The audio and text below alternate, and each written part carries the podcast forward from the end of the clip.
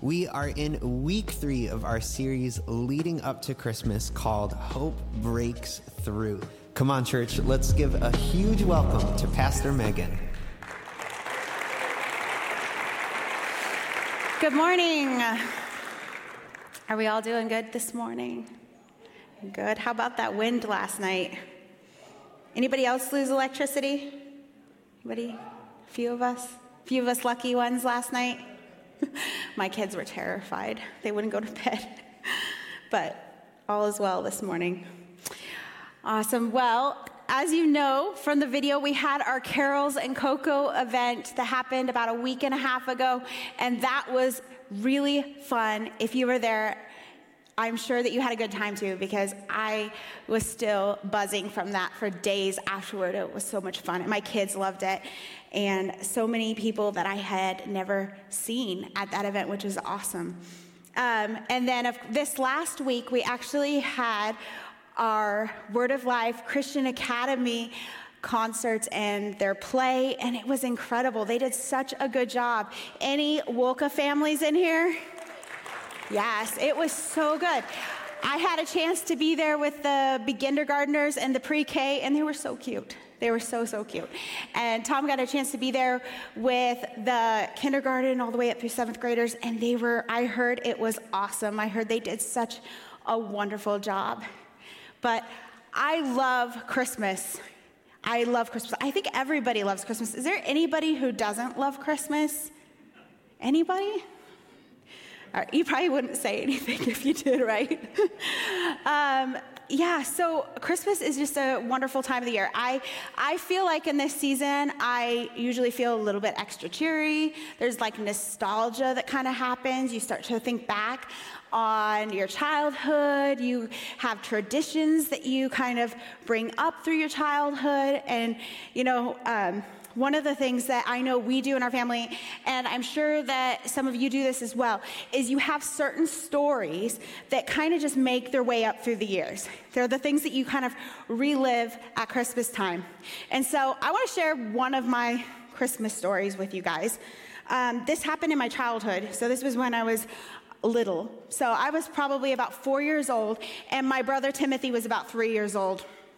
And for that Christmas, we decided, my parents decided to take us to my grandfather's house for Christmas. We were going to stay the night there, and my little brother loved Christmas. Like, absolutely loves Christmas. And so he was so concerned that Santa wouldn't find him. He was afraid that Santa would show up at our house, we wouldn't be there, and he wouldn't get his presents. That was like all consuming for him. So we get to my grandfather's house for Christmas Eve service, and all of a sudden we hear our Christmas Eve. I'm sorry, my grandfather celebrates Christmas on Christmas Eve. Anybody else celebrate on Christmas Eve in here? A few people. And then my family, we celebrated on Christmas Day. So we're there, we're celebrating on Christmas Eve, and we hear a knock on the door. And in walks Santa. And my brother just got this big grin on his face, and he just looked up and he goes, Santa, you found me. And that is a story we tell even to this day, and it brings a smile on our face. And it is a story you will hear from my extended family as well. It's one of those that just kind of stands out. So, over the last couple of weeks, you know, we've been talking about this Christmas series, Hope Breaks Through, which I've been loving being a part of that. And as Tom said, this was something we were thinking about of quite a while ago, several months ago, about what we thought that this time and that should be about. Like, what should we focus on this Christmas? And we decided hope was the one.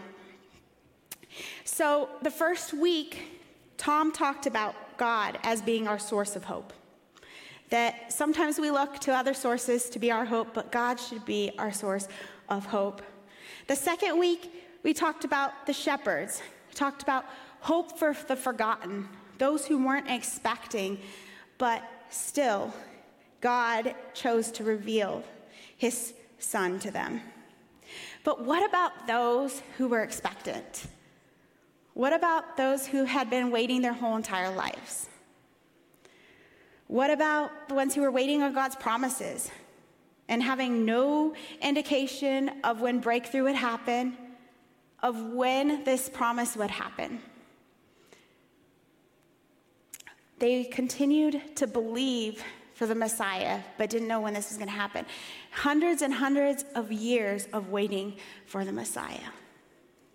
And we can relate to this, right? We can relate to seasons in our life where we're going through difficult times and we know God's promises, but we don't know when they're going to happen. And we have to put our hope forward and trust that God is going to deliver on his promises and that there is hope regardless of the things that go on around us. Because hope is tested while waiting on the promises of God. Hope is tested while waiting on the promises of God. See, the Jewish people would have known what it was like to wait on the promises of God. They faced many difficulties while waiting on the promise of the Messiah. And last week, Tom shared the reality that some Jewish people didn't live driven with a hope in the Messiah. But there were many that were expectant. There were many who placed their whole entire lives around the coming of the Messiah and hoping for him. There were Jews that were so expectant. And today we're going to kind of look at a couple of those who were faithful those who were expectant for the Messiah, who had centered their whole entire lives around this. So we're going to look at Luke 2 today. We're going to start in verse 21. It says, Eight days later, when the baby was circumcised, his, he was named Jesus, the name given him by the angel even before he was conceived. Then it was time for their purification offering, as required by the law of Moses after the birth of a child. So his parents took him to Jerusalem to present him to the Lord. So they offered the sacrifice. Or the law of the Lord says if a woman's first child is a boy, he must be dedicated to the Lord. So they offered the sacrifice required in the law of the Lord either a pair of turtle doves or two young pigeons. So you see that eight days after Jesus is born, he's circumcised. Now, these ceremonies that they're talking about would have happened 40 days after Jesus is born. So Jesus is 40 days old, and he's brought into this temple. All these things are outlined, all these ceremonies are outlined in the Old Testament. But Jesus is presented in the temple, specifically Zerubbabel's temple, the Jerusalem temple. And I want to look at the temple for a few minutes because it's really important when we look at the hope of the Messiah and what the Jewish people had been through. So, if we go back 600 years before Jesus is born, or about 600 years, we see that, the Sol- that Solomon's temple, if you guys remember Solomon's temple, I know Tom spoke on the temple a while back, but Solomon's temple is looted and destroyed by the Babylonians. And they knew this was going to happen because if you remember, Jeremiah prophesied that this was going to happen. They were going to be exiled. So the destruction of the temple starts the exile of the Jewish people. And then, so about seven, and actually, just this temple in general, I want to talk about that because the temple was everything to the Jewish people. We have this ability now, right, to connect directly to God. We have this ability. In fact, it says that we are the temple. But this temple represented so much to the Jewish people. It represented the place of worship for them. It was the place where they made sacrifices, where they atoned for their sins, where God inhabited that space. That's where his presence dwelt. And yet, when they're going into exile, all of that is taken away from them. So this was a big deal. This would have been the worst time for the Jewish people. And then 70 years after Babylon takes over and takes them into captivity, we have the Persians come in and they defeat Babylon. And they say to the Jewish people, You can go back. You can go back into Jerusalem. And they appoint Zerubbabel as, Judah, as Judah's governor. And he immediately starts rebuilding the temple. But after two years, he stopped. They, he starts, the Persians say, we're no longer supporting this, and it stays at that just base level construction for 17 years. Imagine that. They start to regain their hope, and then everything's put on pause. They walk by a construction site every day, still unable to offer sacrifices to God, and still unable to connect with God. So then, about 19 years go by, and the temple's finally built.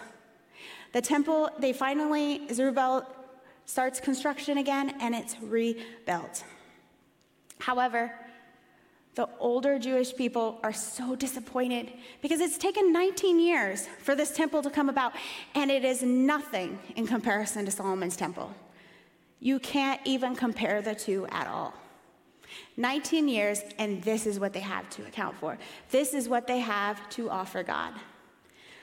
So they're disappointed, but nevertheless, they're able to actually start offering their sacrifices and worshiping God in the temple again. And you could read about this further in the books of Ezra and Nehemiah. So then, 350 years later, 350 years of having their temple again, Zerubbabel's temple is desecrated. And we know this to be the abomination of desolation. And what the abomination of desolation was, the pagans came in and they started offering pagan sacrifices on the Jewish altar. And when we talk about pagan sacrifices, we're talking about pigs. They start sacrificing pigs. And as we know in the Jewish culture, and even today, Jewish people do not eat pigs. They, pigs are an unclean animal. And the only sacrifices allowed in the temple are clean animals that go through all sorts of checks, right? So there are these pigs being offered. So they're unable to use their temple anymore because it is no longer clean, it is no longer holy. And then we have a few late years later, the Maccabees come in, and there's this revolt. And then they spend eight days rebuilding the altar. And when they rebuild the altar, of course of eight days, they also consecrate it back to God and are able to reuse the altar and the temple. This is known as the Feast of Hanukkah. And we know that usually by the oil that didn't run out, but it was the feast of dedication. It was the dedic- rededicating of the temple. It also stood for the political independence and the freedom to worship because the Jerusalem in Jerusalem they had freedom again. The Jewish people were able to live have independence again. And we fast forward 60 years before Jesus is born, Rome conquers Jerusalem. Rome comes in after they've had 100 years of independence and conquers Jerusalem. And this brings us up to the point of Rome installing Herod as the king.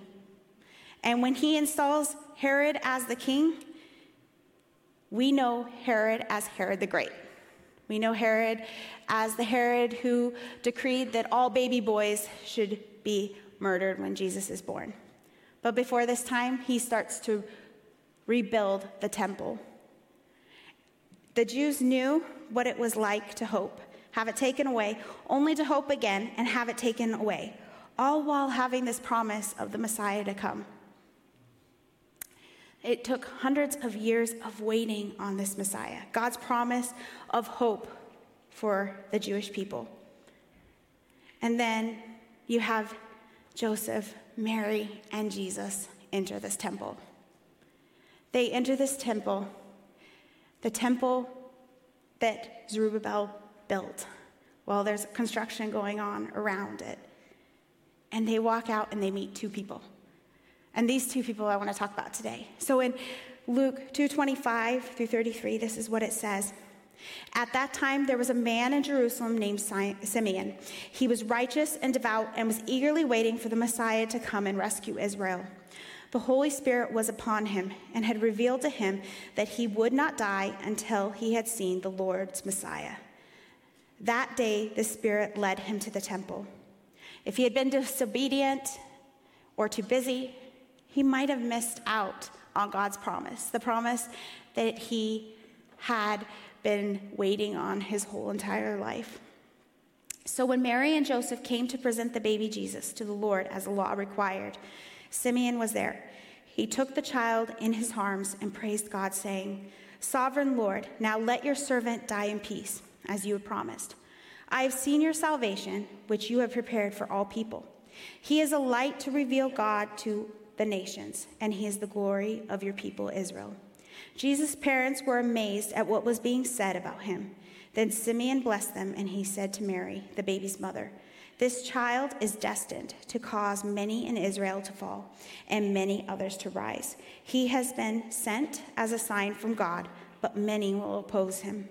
As a result, the deepest thoughts of many hearts will be revealed, and a sword will pierce your very soul. It's not a coincidence that Simeon prophesied in the temple. It is the most sacred place for God's people. The first time, this is actually the first time that Luke records the promise that Jesus is the hope for both the Jews as well as all the other nations on earth, in other words, Gentiles, in other words, us. However, this hope, this promise, it wouldn't be accepted by everyone. What Simeon prophesies will come to pass. We know this, right? Because we know the rest of the story. People would reject Jesus' message, but others would have their lives changed.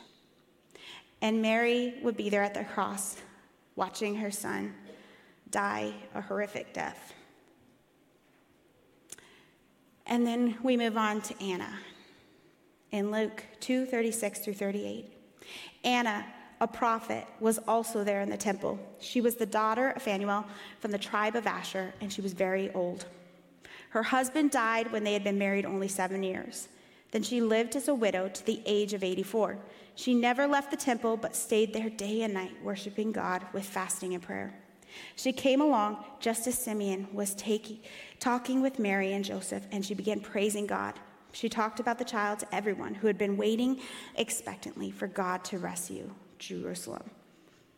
See, Anna had dedicated her whole entire life to the temple. She didn't remarry after widowed at a young age, but she was living in the temple. So she was praying and fasting every day and night, waiting. And she is representative, and so is Simeon. Rep- they represent the nation of Israel, this expectant hope. Jesus was their promise fulfilled. See, they, the Jewish people, had been expecting the Messiah through many, many, many seasons. Some seasons were wonderful, and a lot of them were terrible. And there were a lot of seasons where it would have been easy to lose hope. And we have seasons like this, where it is easy to lose hope. It's easy to forget about the promises of God and what is to come and easy to get caught up in the season we're at when everything else is pointing to the opposite of God's promises. But expectant hope breaks through our highs and lows. Expectant hope breaks through our highs and lows. It doesn't matter what season we face, hope can still break through it. Whether the temple is operating or whether it's not operating, hope breaks through.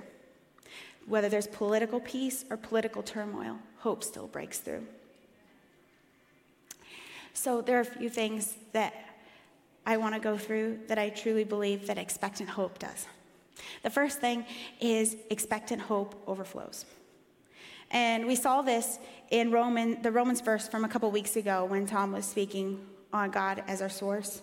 It says, I pray that God, in Romans 15 13, it says, I pray that God, the source of hope, will fill you completely with joy and peace because you trust in him. Then you will overflow with confident hope through the power of the Holy Spirit. That you will overflow with confident hope. That if we place God as our source of hope, then we will overflow with confident hope. That sounds like a promise to me. And we talked about this again last week with the shepherds who encountered the angels and then were able to see the baby, Jesus. And we see this again this week. This, with Anna, she couldn't help but tell everyone. The hope that she had overflowed out of her. She knew it was for everyone, and everybody should know. You, your hope isn't just for you, it affects everyone, it affects those around you. But the flip side of this is if you are struggling with hope, if you're struggling to find hope, then get yourself around an Anna or a Simeon or a shepherd, someone who has this hope. Surround yourself with them. Not talking about people with shallow optimism or people who deny reality, but people who found a deep confidence in the promises of God. Their hope that is, is sourced in God. They're anchored to his promises. People who, like Anna and Simeon, have spent decades of confidently trusting God and have found him to be faithful. We all go through seasons where we struggle with hope. So surround yourself with someone who is overflowing with hope. When I, uh, probably, I guess, maybe like four or five years ago, I was looking for a special needs group that I could join of moms because I was really struggling and I just needed somebody to share hope with me. And I was still pretty fairly new to um, the community and my kids' diagnoses. And I went into this group so excited to just hear about parents' victories and the things that they'd seen in their kids. And instead, I went into that group and I found very much the opposite. And I remember leaving that group thinking, feeling less hopeful than I did when I went in. So, you know what I did? I stopped going to that group because I didn't need that in my life. See, if the loudest voices in your life tend to lean, lean more negative or have no hope themselves, it will affect your hope. It will affect your hope. There's no way around it. And again, we're not talking about fake optimism. We're not talking about somebody that no matter what's going on in your life, they're going to kind of just gloss over all of your difficulties and challenges. That's not what we're talking about. We're talking about people who are going to come alongside of you and they may cry with you, they may weep with you, but again, they're still going to point you back to hope. Right? These are the people that we need to surround ourselves. And if you're one of those people, you're, in a, you're just in a season where you feel super hopeful and you just are so grounded in your hope, then don't keep it to yourself. Don't keep it to yourself. I hope that as a church and as a community, that when people come here, that they find a group of people ready to come alongside them and to rebuild their God centered hope. We need people to help others find hope. So, not only is expectant, does expectant hope overflow, but expectant hope endures. And this week I was reading a few um, psychology reports. I like to do that from time to time. And um, it was interesting because psychology agrees with what the Bible says. And so I want to read a couple things out to you.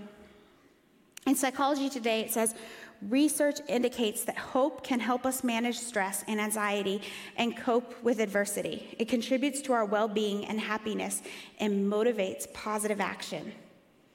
Some good stuff, right? One person claps, everyone's got to clap. And then Newport Academy. This is what it says. This one was my favorite one. In frightening and uncertain times, it's hard to feel hopeful. But studies show that having hope for the future helps build our resilience, the ability to get through tough times and recover more quickly from setbacks. Moreover, hope can help ward off or reduce anxiety, trauma, and depression. That it builds our resilience. Yeah. Go ahead. It builds our resilience. It makes it so that the next time we face a difficult time, that it's easier to get through that time. Hope keeps us anchored to the future rather than to the circumstances. And then Spurgeon, who is a preacher from the 19th century in London, and Tom told me to say he's my second favorite British preacher. So, can, can you give him his laugh? I told him you guys would all know that was his joke, not mine. Anyways, this is what Spurgeon says. He says, Hope kindled by a divine promise affects the entire life of a person in their inmost thoughts, ways, and feelings. It may seem to be of less importance than correct moral behavior, but in truth, it is of vital importance, not only in itself, but also in that which it produces uh, produces upon the mind, heart, and life. The inner hope of a person is a truer test of their condition before God than their actions of any one day or even the public devotions of a year. That's good, right?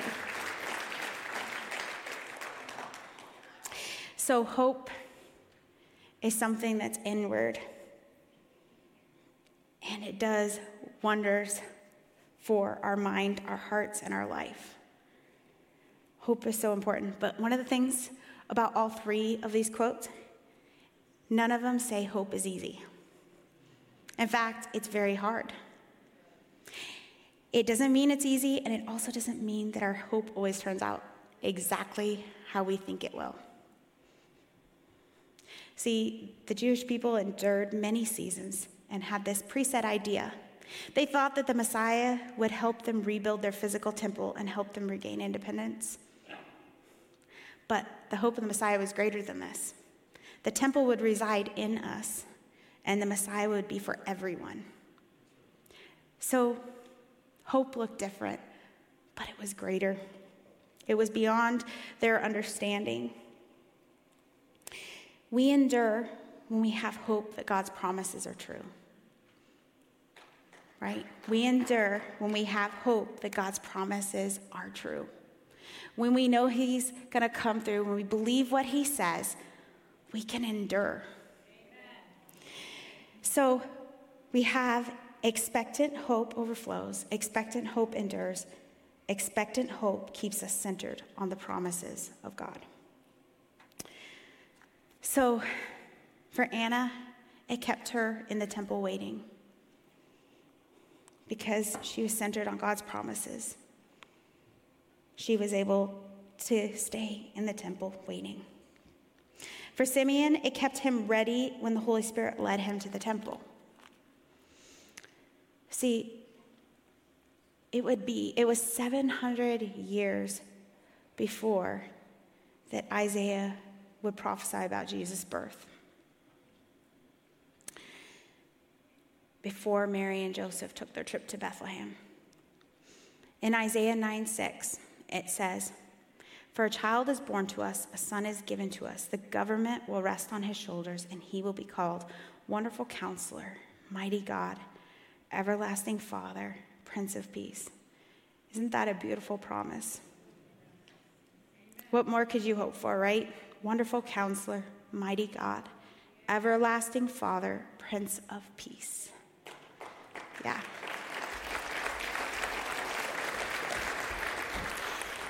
There are over 40 prophecies in Isaiah alone that were made and fulfilled about the life of Jesus. But 100 years after Isaiah, Jeremiah prophesies that they are about to go into exile. So they have all these wonderful promises, and now they're being told they're going into exile because of their own disobedience. It's a season of their own making. They had been warned over and over and over again, and that they kept going and being disobedient. But what's interesting about this is that as you have this doom coming, and the Babylonians are about to destroy Solomon's temple, this is what it says in Jeremiah.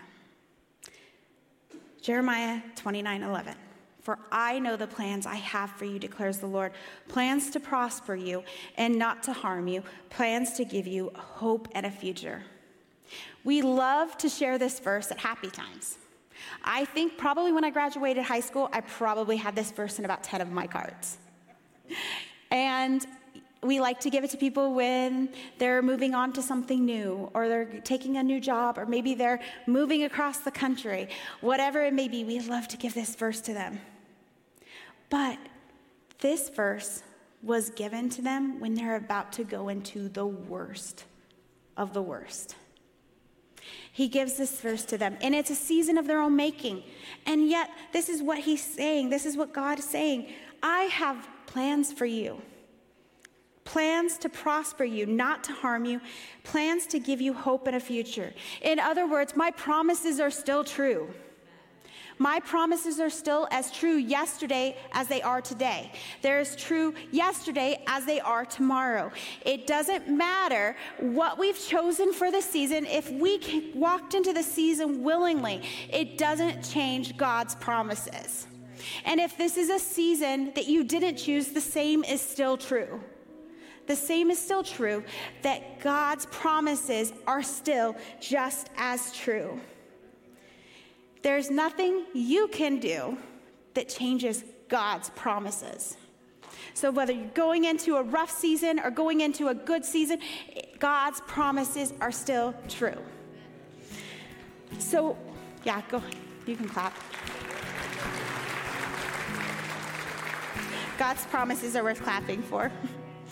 So, we know that expectant hope overflows, expectant hope endures, and expectant hope keeps us centered on the promises of God. Expectant hope breaks through our highs and lows. Anna and Simeon were old enough to know this. They remember the Romans when they took over and occupied Jerusalem. They would have been there when they had their own independence and then had their independence taken away. They would have been young adults at that time, most likely. Anna knew the pain of being a widow at a young age.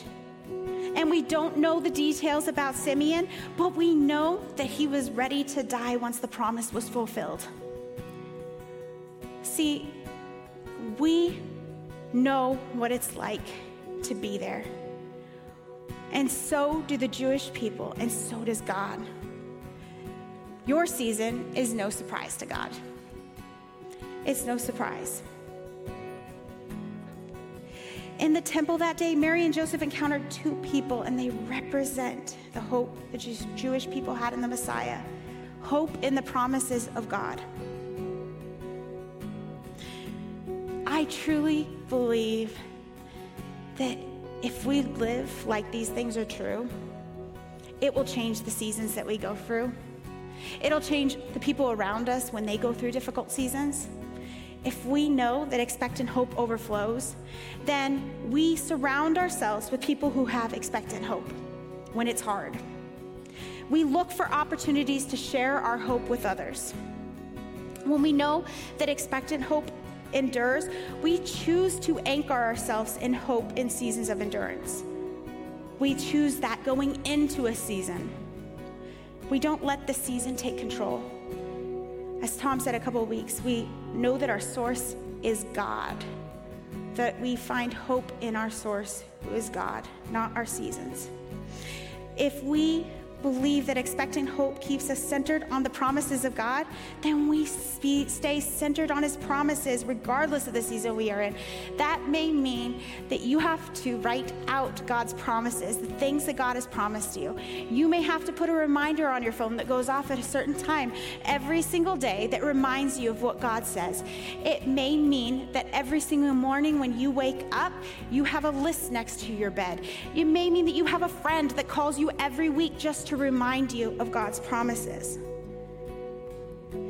Do whatever you need to do to stay centered on the promises of God. And lastly, expectant hope breaks through our highs and lows. If we understand that, we know that hope will always break through. That means that regardless of our current circumstance, regardless if this has been one circumstance after another circumstance after another circumstance, we know that hope will still break through that all. We know the ending of the story, right? We don't control the ending of the story. Our like our circumstances don't they don't dictate our end of our story. God does. And God is victorious, therefore we know we are victorious, right? We're going we're about ready to go back into a song. We're going to sing how God's promises are yes and amen. And I know I know that there are some serious heartbreaks going on in this room. I know that there are heartbreaks that I don't know about, but I know that there's a lot of them that I have, uh, that I do know. And I just, I believe that God has something for you today. And I believe that hope is always present, it's always at the center of it. Even when it feels like hope is lost, even when it feels like hope doesn't exist, it is still there. And so when we go back into the song, whether you aren't sure if you believe it or not, that God's promises for you specifically are yes and amen, I want you to declare that song. Because God's promises were there for the people of Israel as they're going into exile, a season that they chose. They're still true for you. There's nothing you could possibly do that means that they're not true for you. So if you'll stand to your feet, and we're going to go back into song and we're going to declare God's promises. Here in a few minutes, Tom's going to come out here and it's going to be great. So let's sing this song. And the prayer team is up here. If you really if you want to, you can come up for prayer during this time. There will be also a response after this, a time for a response after this. Thank you.